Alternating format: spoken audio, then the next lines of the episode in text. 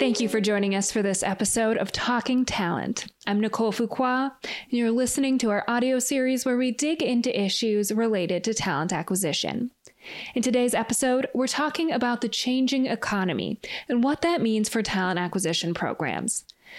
For the past about two years, the U.S. economy has been in recovery mode, regaining the jobs that were lost in the spring of 2020 as the COVID 19 pandemic spread across the globe.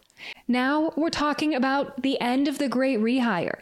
We're facing both high inflation and seeing strong job growth, and some experts are showing concern about the potential for an economic slowdown. So, how should talent leaders respond in an economy full of mixed messages? What value do RPO partnerships add as employers hire at lower numbers?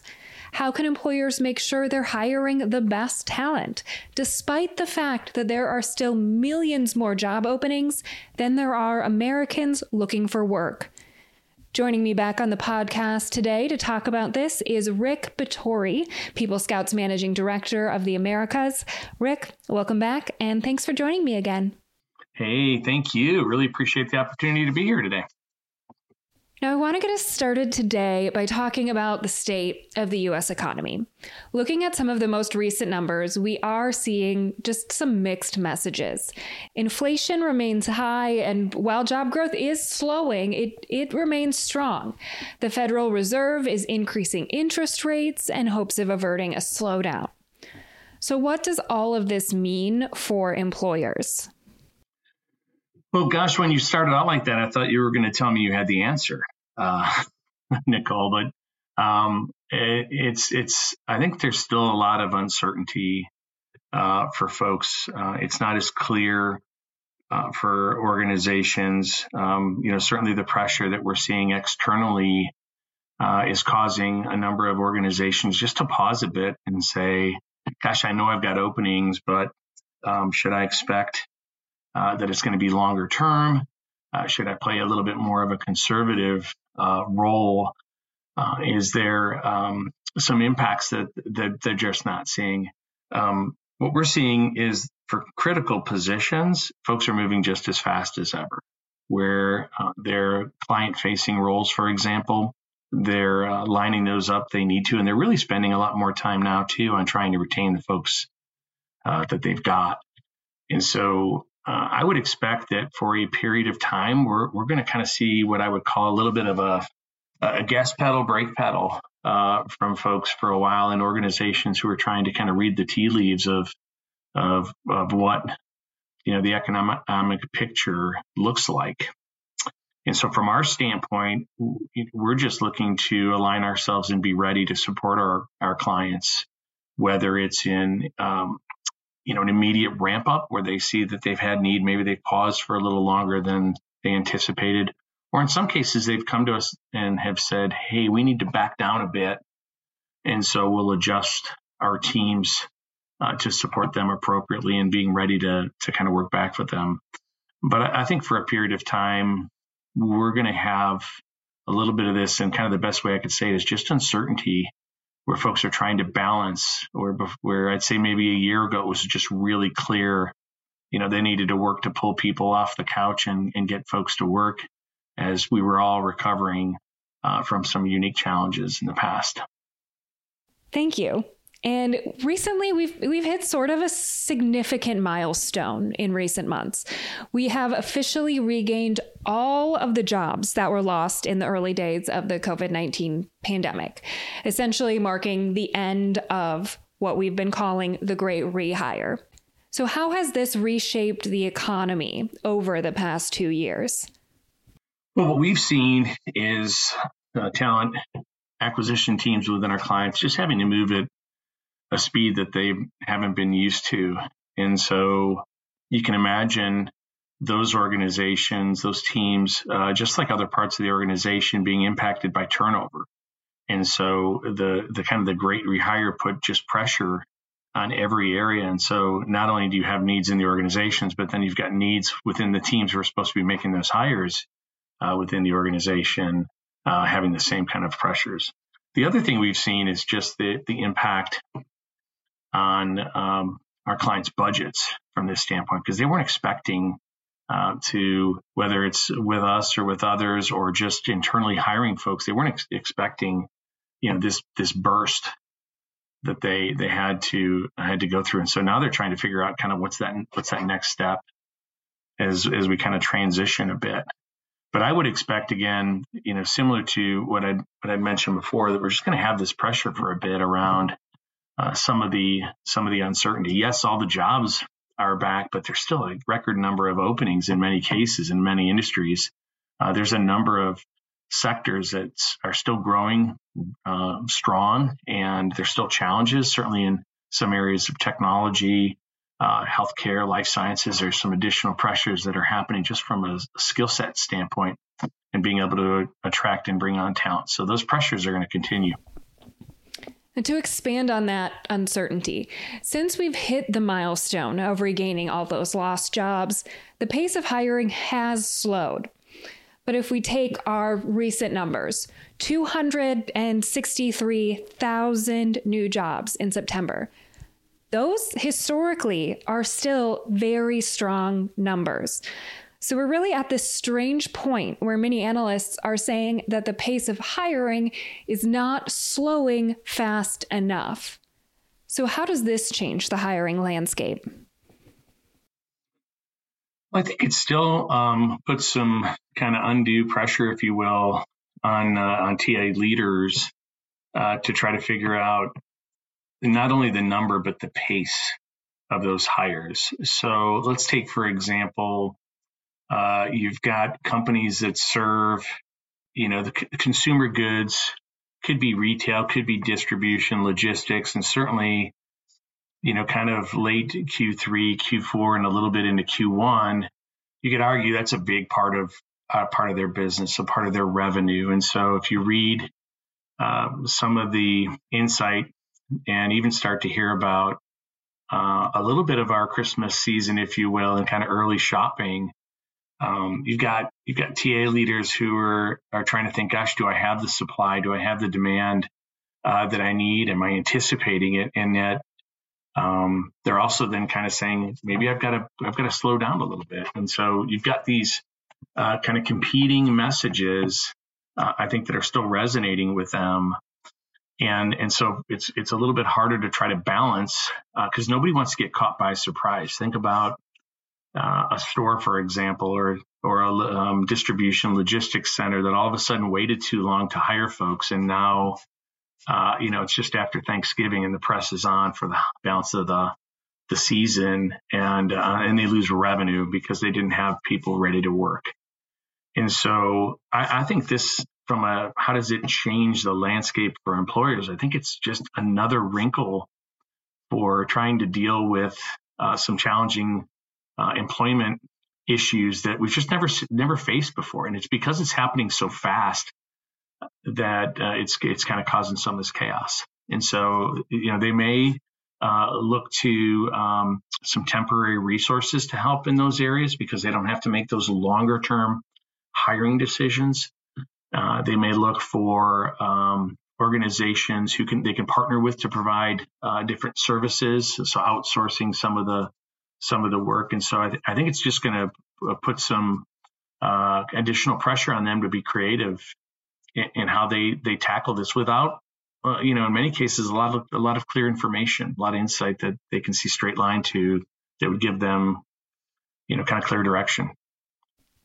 Speaking of partnerships, you and I have talked quite a bit in the past about how valuable an RPO partnership can be during the types of hiring spikes and surges we've seen over the past two years, 18 months or so.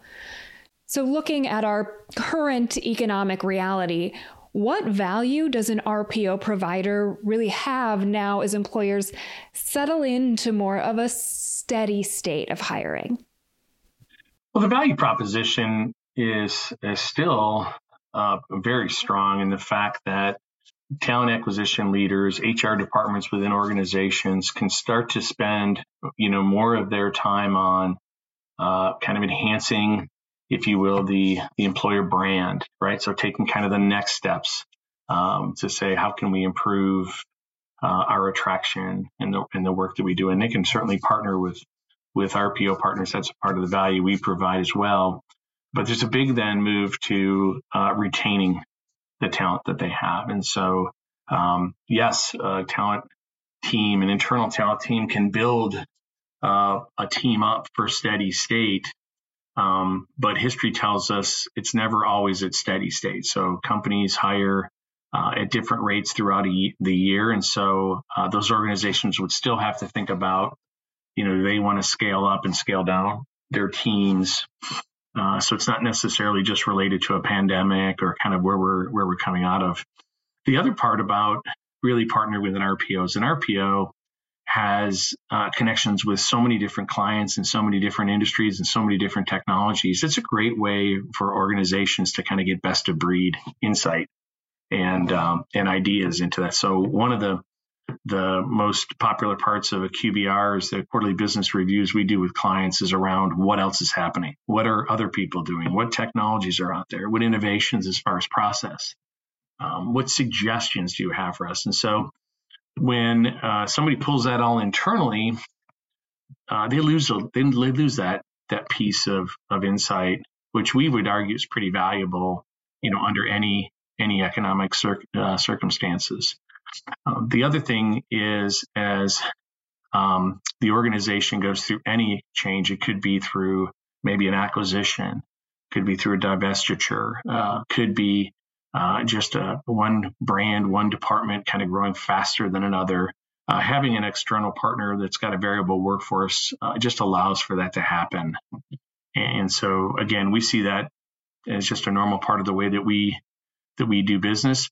Um, part of what we also explore with clients during that time is, um, you know, what other parts of the process could we we improve for them? And so, in some cases where we're doing sourcing and screening and recommending candidates, we would explore, gosh, maybe we should pilot going all the way through making uh, a hiring decision in partnership with the client and how that could help uh, drive a better experience for the applicant or a more efficient process or a more cost effective uh, process. So it never ends. A good partnership will always have some of these dynamics, always have some of these discussions. Thank you. And technology is part of any strong talent acquisition program. What is the role of technology in today's market? Well, I know in the past we've talked, you know, quite a bit on how technology um, can add kind of efficiency, reduce friction in the process. But I think one of the areas we haven't spent a lot of time is around the experience uh, for for the applicant, and so certainly thinking about the applicant being able to control the process, having more at their fingertips. And I just go back to you know anything we might do as a consumer. Once we start it on our mobile device, we want to finish it uh, there, and so technology allows us to still kind of work and find the right balance of what is automated and what requires kind of human uh, intervention. The other part about you know technology is there's a lot that we can learn from kind of history and people's kind of tendencies and behaviors and uh, steps that they've they've completed in a process, for example. So there's a there's a, a ton going on from a machine learning standpoint, being able to use kind of AI to uh, to help kind of prioritize activities in outreach and to help with um, automated communications to folks who are in the process. So it provides recruiting teams, quite honestly, whether they're RPO or internal to uh, a business, it gives them you know a little bit more horsepower, if you will, to be able to to reach out to multiple folks, uh, and then also be able to prioritize. Um, one of the things we're excited about with some technology we've got here at People Scout is something called Diversity Boost, um, which allows us to you know partner with our clients around diversity initiatives they have uh, to leverage uh, machine learning and some insight into our applicants to support those strategies uh, something we're really really excited about. Those are those are a number of, of things as I look at technology. Uh, they're going to continue to be a part of our space. I want to circle back now to something you had mentioned earlier in our conversation today, and that is the topic of employer branding and how important it is right now. So, what would you say is the role of employer branding in this late 2022 market? It's probably been more discussion about this uh, over the last year and a half than than ever in the past, and a big part of it is uh, driven by kind of the change in workforce, kind of the selection and, and choices that applicants have had. And this is an area that we encourage all of our clients to spend some time on, whether it's uh, through partnering in, in you know our relationships with us. We've got some resources and some capabilities and some tools to do this, or if they do it on their own, uh, to get a good third party perspective on uh, their brand, how that comes across to an applicant. And I'll give you a good example or a couple of them here. So we were, we are talking with one of our clients around uh, you know, the value proposition that they've got in their organization. And it's a strong one about, you know, someone who joins the organization and starts early and kind of the progression that they could have um, through a career at this at this company. And they have some great success stories and some videos from existing uh, employees that kind of talk along the journey. And they're it, it's a it's a great story. It's a great message. Uh, the challenge is uh, there's a portion of the uh, applicant pool today that isn't taking the time to read that story. And so they're passing up on that first job because they don't have visibility and nor do they have the time. And so we had to work with this organization to kind of recraft this into a, a series of chapters, if you will, um, and to, to kind of help them um, say, listen, you really need to sell this first job. Uh, where in the past, selling the long term um, you know, got the job done. Today, it's really around making sure that they understand the value, the immediate value that they get, and then once they're in, um, you kind of unpack that. The other thing is, you know, organizations that are uh, really proud and, and it's justified because they're customer centric. They might serve, uh, you know, a customer base, and they want to make sure that that customer knows that they're the most important thing. Um, in the uh, applicants' eyes at that moment, they think they're the most important thing. And so, working with clients just to kind of fine tune uh, those messages along the way, uh, taking some of the good work that's been done, uh, not changing it, obviously, but taking some of the good work that's been done and just really trying to say, how does this benefit an applicant? And so, to to me, those are the steps. Those that's the type of the work that needs to be uh, done right now as it relates to employer branding because we're going to have some challenges still in attracting folks, keeping them in the kind of the process, and then uh, ultimately closing them. And part of that EVP up front and proper positioning also helps support retention. You know, are those folks going to stay with us? And speaking of some of the challenges, one of the things we have seen emerge as a persistent issue is that despite recovering all of these jobs lost in the early days of the pandemic, the labor participation rate has remained really just stubbornly low. We're still standing pretty significantly below pre pandemic levels. And as employers are continuing to compete for talent in this market, what can employers do to really pull in more of those sidelined workers? That's a that's a great question. And one you know that uh, we're talking to every single one of our clients uh, about today is just how do they how do they get more at the top of the funnel? And and uh, a big reason why is there's you know so many different choices for people. Um, as we've talked about before even when they start there's the probability or a chance that they're going to exit uh, and uh, get an offer from someone else. Uh, so we go back to some of the basics, Nicole. First of all, you know, we say to our clients, just make sure you've got a really solid referral program in place. Uh, that might be, you know, kind of simple when you think about it, but it's it's still one of the strongest ways uh, to grow an organization. Uh, if they're satisfied folks that are working uh, they're going to be more in, in, likely to invite folks in and to share those experiences. So, making sure number one that you're taking care of the folks you have, so that they feel good about um, inviting people to come into the organization, and, and, putting some some dollars behind that, you know, some incentives uh, certainly helps. The second second thing we we talk to folks about is just in um, you know advertising starting to think about you know adjacent skills for certain roles and so in the past where you know they may have had uh, really tight requirements to try to open those up a bit and uh, think about some uh, training that might take place on site for someone. So, for example, if there are certain skills that are required for them to come in uh, to work in a customer service role, and maybe some numbers of years of experience is kind of lightening up on that and trying to find someone with the core attributes and, and being able to work from uh, from there.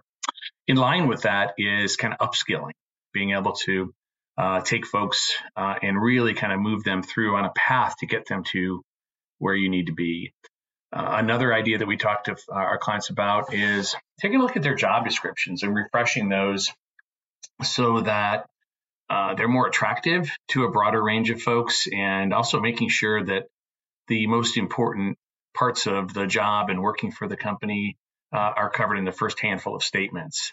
And so oftentimes um, folks are trying to put so much information in those job descriptions. And what we're seeing today is that applicants just aren't spending the time to, to look at those.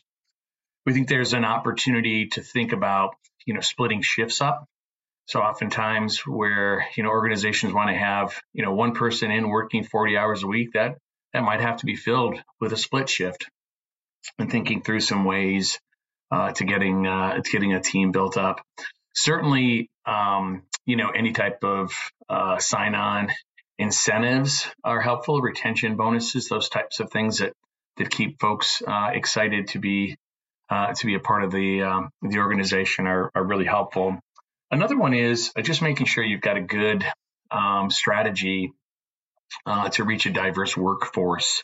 And so, uh, many times, um, organizations uh, are working to get this built, uh, but it's one that we think uh, creates great opportunity. It could be, for example, you know, just focusing on a group of veterans, and so you know, reaching out to them and their spouses, but as part of that process, making sure that uh, the job descriptions for roles uh, kind of tie into the relevant experience that somebody might have had serving in our military.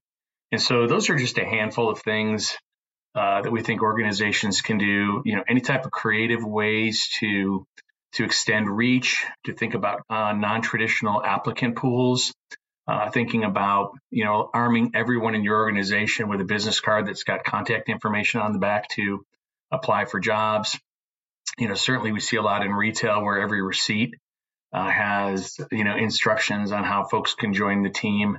Uh, we think right now for a period of time, it's just got to be an all kind of hands uh, full press on making sure that the top of the funnel is as rich as it can be. Thank you. And, you know, today we've talked a lot about challenges and solutions. So, what would you say are some of the biggest opportunities for talent leaders right now? The biggest opportunity I'd say today is just to just to status to kind of challenge status quo. So the reason I say that now is because the last 18 months in a lot of cases have been firefighting.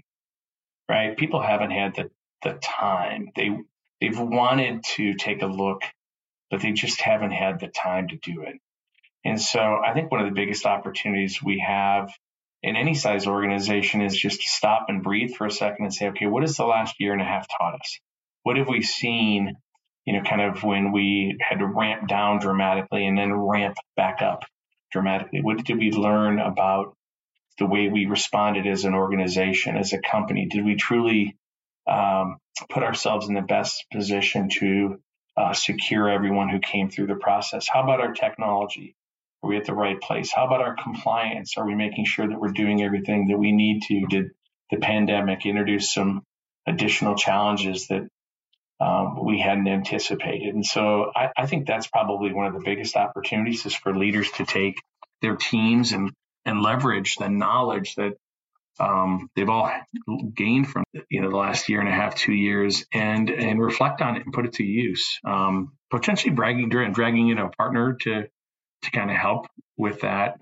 I also think there's an opportunity to to invest in the folks that have been with the organization and kind of stayed through it. As we've had a number of folks leave uh, an organization and jump for better opportunities, uh, there's an opportunity to kind of look at the folks who stayed and say, okay, what was what was um, kind of the drivers behind their motivation and trying to understand that and then also recognize are there opportunities for for those folks kind of following up on that i believe there's an opportunity to to put together a campaign and even reach out to folks who may have left, who they thought the grass was a little greener on the other side. This is this is something we're we're looking at here at People Scout. I like to talk about on our quarterly um, kind of uh, town hall meetings on the number of folks who have left and have decided to come back, and we've we've shared a couple of those stories, uh, folks about you know kind of what they were looking for, what they left when they left, and uh, what they realized they missed, and what uh, what they're excited to be back for. And so those are a handful of opportunities. Again, some of them are more just kind of reflection. Some of them are more, you know, how do we take what we've learned and put it to use on the the folks that stayed and the folks that left. Well, that is the perfect place for us to wrap up. Rick, thanks for joining me today. Thank you so much, and uh, have a great day. Talk soon. And thank you for listening. If you have any questions that we didn't cover today, you can send them our way. You can email us at marketing at peoplescout.com or you can find us on social media. Just search People Scout on Facebook, Twitter, LinkedIn, and Instagram. And to make sure you don't miss an episode, visit our website or subscribe to our feed on Apple Podcasts or wherever you listen to podcasts. Talking Talent is a People Scout production, music by Sound Design through Shutterstock.